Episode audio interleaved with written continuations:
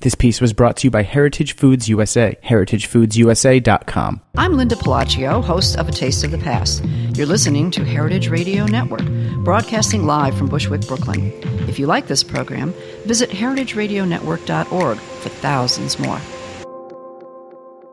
As a nation, we have grown so much in confidence. I mean, I remember when I was a child, we really, as a nation, most of us had an inferiority complex. We thought that what was in the U K or what was in America, whatever, had to be better and more delicious and more sophisticated and more everything than what we had in Ireland. And then gradually, as people, you know, became more affluent, travelled more, I suddenly realised, oh my goodness, you know, what we have in Ireland is amazing. So uh, we now realise that Ireland, as a country, we are blessed by nature and by the good Lord or whatever in terms of food production. heritage radio network dot org proudly presents Evolutionaries, Darina Allen. Darina Allen is Ireland's best-known chef and culinary ambassador. She's the founder of Ballymaloe Cookery School, now the country's longest-running cooking school and a globally renowned institution that has hosted and taught some of the world's greatest chefs. In addition, she hosted a cooking television program called Simply Delicious for nine seasons, which is credited with teaching generations of Irish how to cook and earned her comparisons to Julia Child. She's also written a column for the Irish Examiner since nineteen ninety-eight and is an accomplished author. Darina Allen is a champion of locally grown organic produce and is responsible for starting Ireland's first farmers market. Against all odds, Darina Allen was able to follow her food dreams. I was educated by Dominican nuns, and at that stage, that was the early sixties, lovely Dominicans, who were always considered to be quite visionary nuns. I was at boarding school for five years, and it was coming to the time where, of course, you had to make a decision what you were going to do. And the nuns were very much encouraging us, uh, now girls, you all, you, you'll all need to have a proper career. You know, at that stage, women were just, was just beginning to be accepted that women should have a career. So a lot of my friends were doing law or architecture or medicine or the sciences or something, and all I really knew anything about uh, from home was cooking or gardening, because my mother was a very good gardener as well. Indeed, my grandfather was too. And I really loved to cook. I just loved cooking. But of course, when I said I, I wanted to be a, a chef or a cook, there was sort of this deep intake of breath. Well, well, certainly not. And I mean, what would you want to learn how to cook for? I mean, or grow? The other thing I thought of was, you know, gardening or something. Um, you know, you're never going to need that, you know, because of course the whole emphasis at that stage was on an academic career. So basically, the subliminal message was, well, these practical skills are of much lesser value, and now you're going to be a thoroughly modern woman, you know, you'll have a proper career. So I said, well, well, really cooking or growing are the two things that I really are, seem to be drawn towards. So they said, well, a degree in horticulture, or else you do hotel management. Because remember, at that stage, there was no such chefs. You never heard the name of chefs. The chefs in the top restaurants were men, and women just ran tea shops or little country cafes or something like that. And it was impossible for a woman to get into a top kitchen. So anyway, I enrolled in that wonderful hotel school in Dublin. At that stage, it was called Cathal Brugha's Street, and I did hotel and catering management. So that's, uh, and then, of course, at the end of that, I still wanted to cook. I wasn't really particularly interested in the management bit of it at all, really. I just wanted to cook, and I was, again, the same dilemma. Um, I couldn't get into any of the top restaurants because they were, you know, men were chefs. And so I was faced with desperately wanting to learn more. I wanted to learn how to make homemade ice creams, and I wanted to learn more about fresh herbs. Uh, this is now the late sixties, sixty-eight. And I wanted to learn how to make soufflés and terrines and things like that, which sounded so exotic in the in the sixties. But to get into a top kitchen was really difficult. So I just, by sheer chance, heard about Myrtle Allen, who had a farmer's wife down in East Cork, who'd started a restaurant, opened a restaurant in her own house out on a farm in the country, which was considered unheard of at the time. So I, to one of the lecturers in the college, I had told her the sort of thing I was looking for, and she said, well, look, you might try this. And she came back with a name and address on a piece of paper, and the name, and she said, write to this woman, and the name on the piece of paper was Myrtle Allen, who's now my mother-in-law. So I became the, a member of the family by the simple expedient of marrying the boss's son. That's how it's done.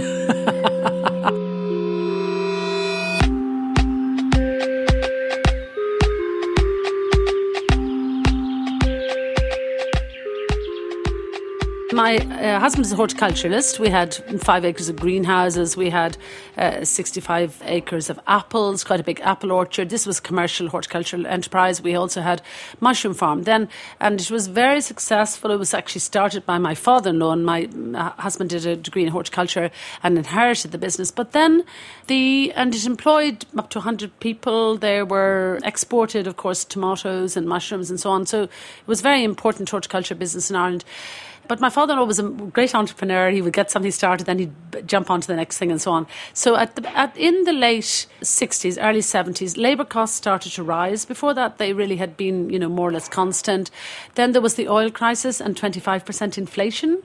And suddenly, uh, the, uh, what had been a very successful business was, you know, running really into financial difficulties, and it really needed a huge injection of capital to uh, to modernise the greenhouse and all of that. So at the same time, we began to get less and less for our produce. You know, the, the, the, this whole cheap food policy was really kicking in. So it was obvious that the writing was on the wall and we needed to do something else. So we had to look at what talents we had, what resources we had between us. At that stage, we had four small children. We were seriously looking at losing the roof over our heads unless we did something, earned a living in a different way. So we started a farm shop. We uh, so we stopped uh, growing commercially first. The mushroom farm was closed down. This was all very traumatic when we were a young married couple. Then we pulled out some of the orchards. And then uh, also decided to go out of commercial production of tomatoes and just kept one acre of greenhouses. Then we started a farm shop on the farm, and that was very successful. We did it for about three years and we made some money, but not really enough to justify the work we were doing. It was a seven-day week. We had four small children, so there was a real, you know, we were working so hard. With the farm business failing, Darina and her husband Tim were desperate for a way to keep their dreams alive. What happened next would eventually lead to the iconic Ballymaloe Cooking School. At that stage, Myrtle, my mother-in-law, in the winters she would Uh, decided to give some cooking classes in Ballymaloe when the bedrooms weren't very busy. So, and I would help her. I was uh, helping in the kitchen a little bit. Uh, she then decided, if you don't mind, to start a restaurant in Paris as a showcase for Irish food called La Ferme Landaise, which was very successful, but it never really made money, but it continued for many years. But in the meantime, there was I back in Shanagarry, and people were still ringing up looking for cooking classes. So Myrtle said, why don't you do them? And I thought, well, nobody's going to come and see me, because it was really Myrtle Allen's name that was known and was famous. But I had been assisting her, and, and we really needed the money. And she said, look, I think you should go ahead. So I put an ad in the local newspaper, the Cork Examiner, and started a little series of courses on Saturday mornings. People came, and uh, they some of the Ballymaloe customers came who wanted to find out how to do some of the dishes that they loved at Ballymaloe. They came in their little mink jackets out of Cork and in little lovely, great big cars, and we hid our rusty Renault four L around the back. And uh, so, and then, of course, anything like that that you do the first time is always the most difficult. And then if you get through the first time, people say, well, that was great. Then it gives you more confidence and on and on. So I did that for a couple of years. And then a friend of mine said, look, why don't you start a residential cooking school in Ireland? I think you could do this, because basically people are going to the Cordon Bleu in London or Paris or something. And so I thought, well, maybe. And then in the meantime, I'd heard about Italian food. Now, this is in the late seventies. And I was desperate to learn a bit more about Italian food. And, you know, it seems ridiculous now to think that it was such a mystery, but I'd been making pasta, um, homemade pasta, and Uh, in my kitchen at home and drawn for that. And then, as luck would have it, Jane Montong, who was the food editor of Gourmet Magazine, came and stayed in Ballymaloe. And Myrtle, my mother-in-law, said to her, look, Darina really would love to learn more about Italian food. Where should she go? And Myrtle said, well, there's only one person, and that's Marcella Hazan. And uh, so, and she has a cooking school in Bologna. So she sent me, when she went back, she sent me Marcella Hazan's address. I wrote to her. Of course, it was all snail mail at that time. And I got back this little simple brochure about uh, a week in, you know, Bologna. And that was the first, Marcella was one of the first people to actually do this combination of cooking classes and visits to markets and vineyards and cheesemakers and all of that. And it was six hundred fifty dollars. Dollars, I think it must have been dollars, wasn't it, at that time? And this is in nineteen eighty, I'd say nineteen eighty, eighty-one. But because I'd been working so hard and because I wanted to do this with the farm shop, my husband when he knew how much I wanted to go, he literally spent the last I mean, really, the last money we had, um, gave me a present of Marcella Hazan's course. So I went off to Bologna, to uh, my first time to Italy, down on the train from Paris, to uh, Marcella's course, and I loved it. And uh, Marcella and Victor were so lovely and fascinated. They wondered how on earth I got an Irish farmer's wife, because I was just an Irish farmer's wife at that stage. Something very interesting happened that week. I'd heard about how amazing Italian food was and how fantastic the food in the markets and everything was, how fantastic the fish was. And yet the food was delicious, but suddenly I realised, well, it's not any more delicious than what we have at home in our own gardens, in the greenhouses, et cetera. And it was the real eureka moment was one, there was a great build-up to this farewell dinner in Cesanatico, which was actually Marcella's hometown, and we were going to have this seafood dinner. I still remember the name of the restaurant. It was called La Gambera, I think, which I think means the shrimp or something, or the prawn, and it was out on stilts, literally on the on the beach. And we had, we did indeed have a delicious dinner, wonderful fresh seafood. But suddenly I thought, wow, these prawns and this fish is not any better than the beautiful fresh fish we get in from the boats in Mallacoota. And then I suddenly realised that the answer to our earning a living in a different way was right under my nose. We were at home, in the middle of a farm, growing a huge variety of produce, even at that time, because we had, uh, of course, all the vegetables and herbs, and we had uh, an acre of greenhouse still. And we were right beside the sea with wonderful fish coming in from the boats in Mallacoota. Ballymaloe House, the restaurant, and the inn, as you would call it, was already established with a whole network of small producers. So I thought it was like a dung sort of moment where you'd think, what am I thinking about? The answer is right under my nose. We have to start a cooking school in the middle of the farm, the gardens. We have the produce there. We have the hens. We have the chickens. Of course, I went home and we started, opened the Ballymaloe Cookery School in September nineteen eighty-three. So it's we're celebrating our thirtieth anniversary this year.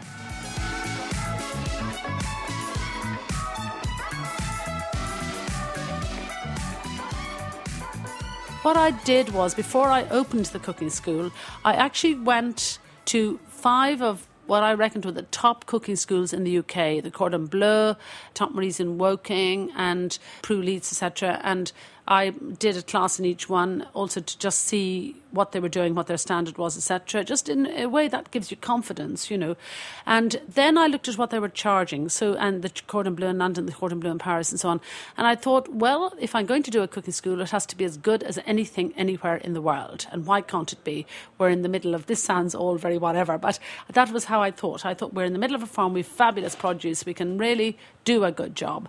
And so I just charged the same as they did, which was a bit cheeky actually when I was just starting off. But I thought. Thought, what I want to do, I think if you're starting a business, there's a couple of things that are really important. One is to charge enough so you can do a good job.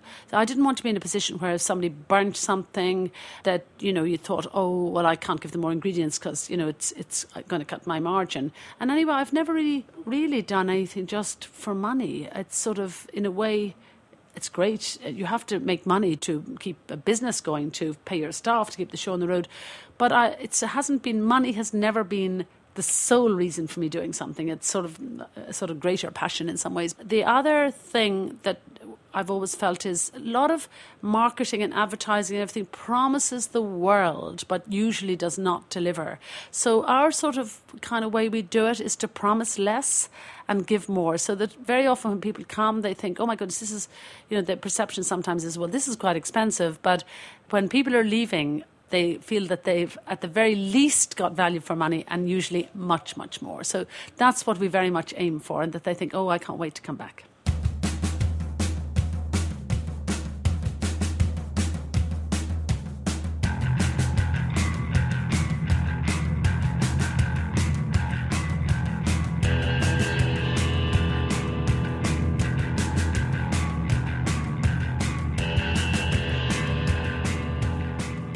The other thing that I suddenly realised when I started the school was, oh, now I could have some guest teachers. So I can, all my heroes, I thought, well, I can ask them, will they come and teach at the cooking school? I wonder, will they come to Ireland? Will they like that? So I, one of the first people I picked up the phone to was Martha Jeffrey. And, you know, you laugh at this now, but at that stage, I was so intimidated by making a phone call to America. I got her phone number, I think, through Gourmet Magazine, and I uh, picked up the phone, rang her, and got straight through to her, actually. And at that stage, it was March eighty-six, and Gourmet Magazine, believe it or not, uh, had come and done a cover story about the cooking school. It was the first cooking school in the world they'd written about, amazingly. When I picked up the phone and rang Martha, she apparently had just read the Gourmet Magazine, and, and suddenly I'm on the end of the phone, I'm saying, I, w- I have a little cooking school in Ireland.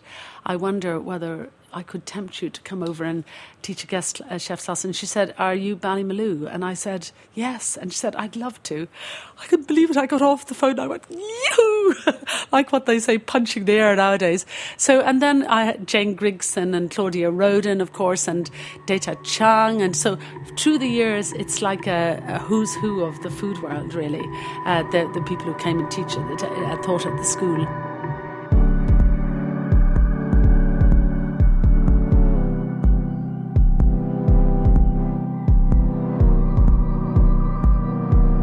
After finding great success with the Ballymaloe Cooking School, Darina Allen had another eureka moment. This time, it would lead her to start Ireland's very first farmers market.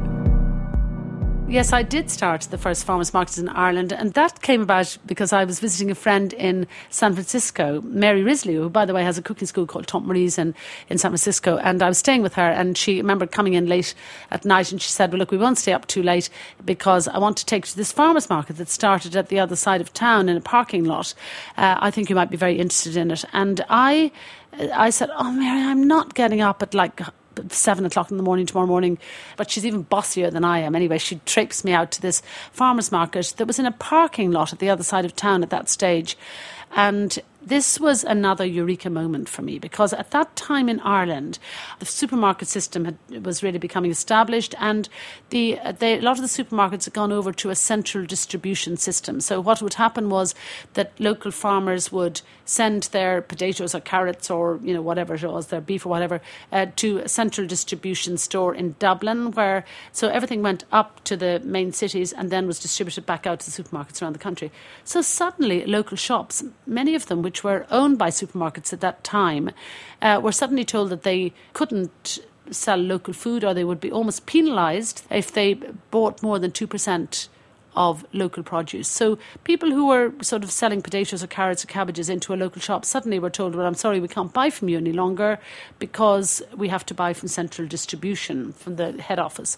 So this was happening. So suddenly local people, local farmers couldn't sell to the, to the ordinary local shop system that they had been doing for generations, and local people couldn't get local food. So this was kind of in the background, this was happening, and here I am, bleary-eyed at seven fifteen in the morning in this parking lot in San Francisco, and I suddenly think, oh my God, if we could get the market system re-established in Ireland, local people, uh, local farmers could sell to local people, and local people could get local food again.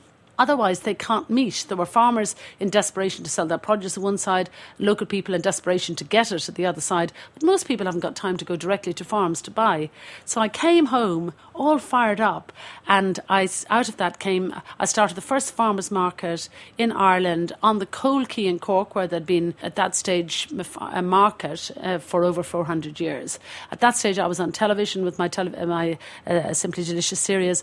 I realised the importance of, I wanted to, but of doing it myself too. So when people saw uh, somebody who was on television, you know, sort of celebrity in inverted commas that stage, you know, setting up with another five or six people on the side of the street in Cork, uh, a market, uh, they, you know, it got quite a lot of publicity, incredulous publicity.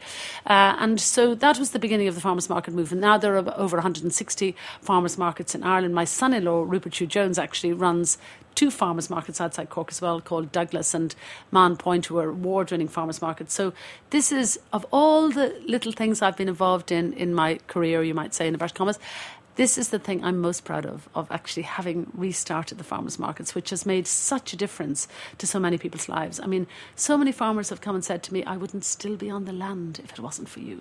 And I mean, how wonderful is that?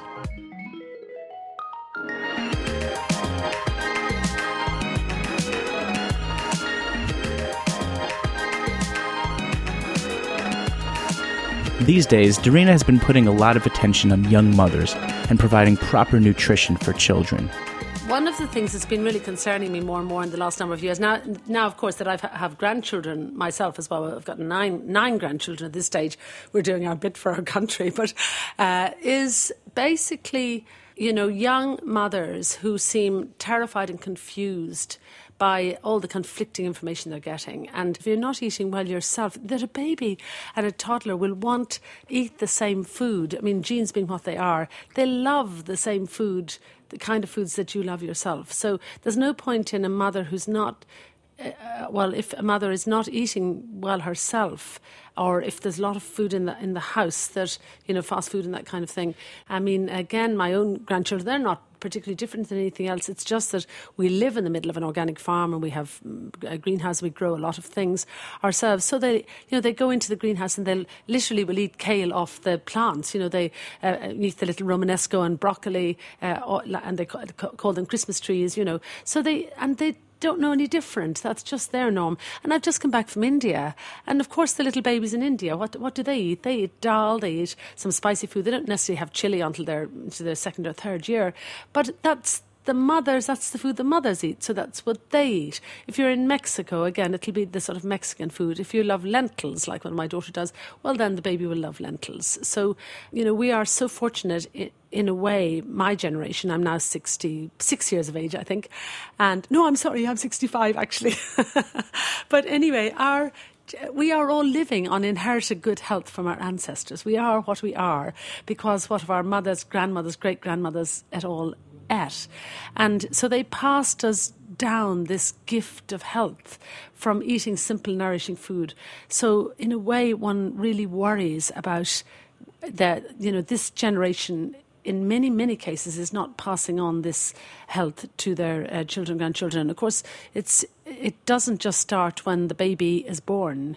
There's nothing new under the sun, but it's just a, a question of, of nowadays we get so much of our information from the television and from, in, you know, really aggressive marketing that it's to stop for a second and think, well, look, uh, the world survived to this point in time, you know, so how was it done before all of this kind, all these products and everything were available?